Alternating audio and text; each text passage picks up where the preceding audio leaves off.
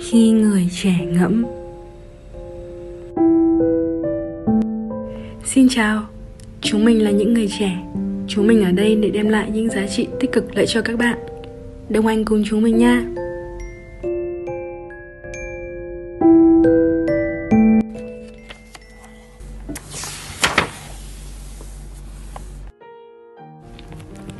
Trong cuộc sống tồn tại song song hai thế giới một thế giới của đám đông, ngoài ánh sáng, bận bịu, ồn ào với những mối lo cơm áo gạo tiền.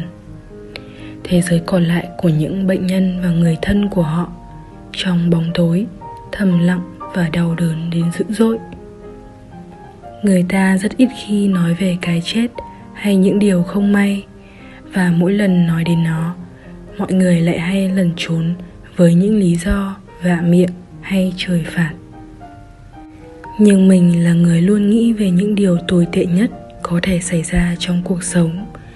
Vì giá trị của cái chết là nó dục dã ta sống một cuộc đời có ý thức. Đó là một câu trích mình yêu thích trong cuốn sách điểm đến của cuộc đời của bác đặng hoàng giang.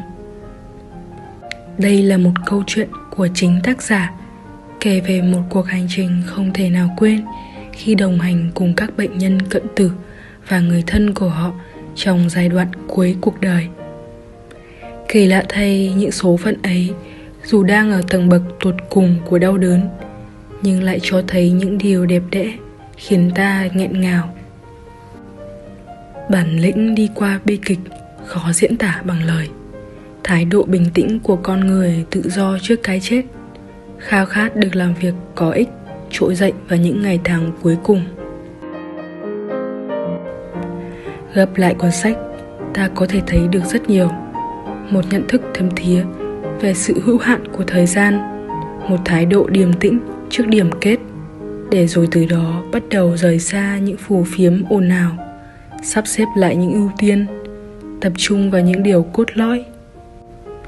Còn đối với bản thân mình, khi đọc xong cuốn sách, mình thấy biết ơn và thay đổi. Tuy không phải cuộc sống mình bẻ ngoặt 180 độ nhưng đó là những thay đổi rất tích cực. Những mối lo bỗng dưng trở nên phù phiếm. Những nỗi buồn trở nên nhỏ bé. Những cạnh tranh trở nên vô nghĩa.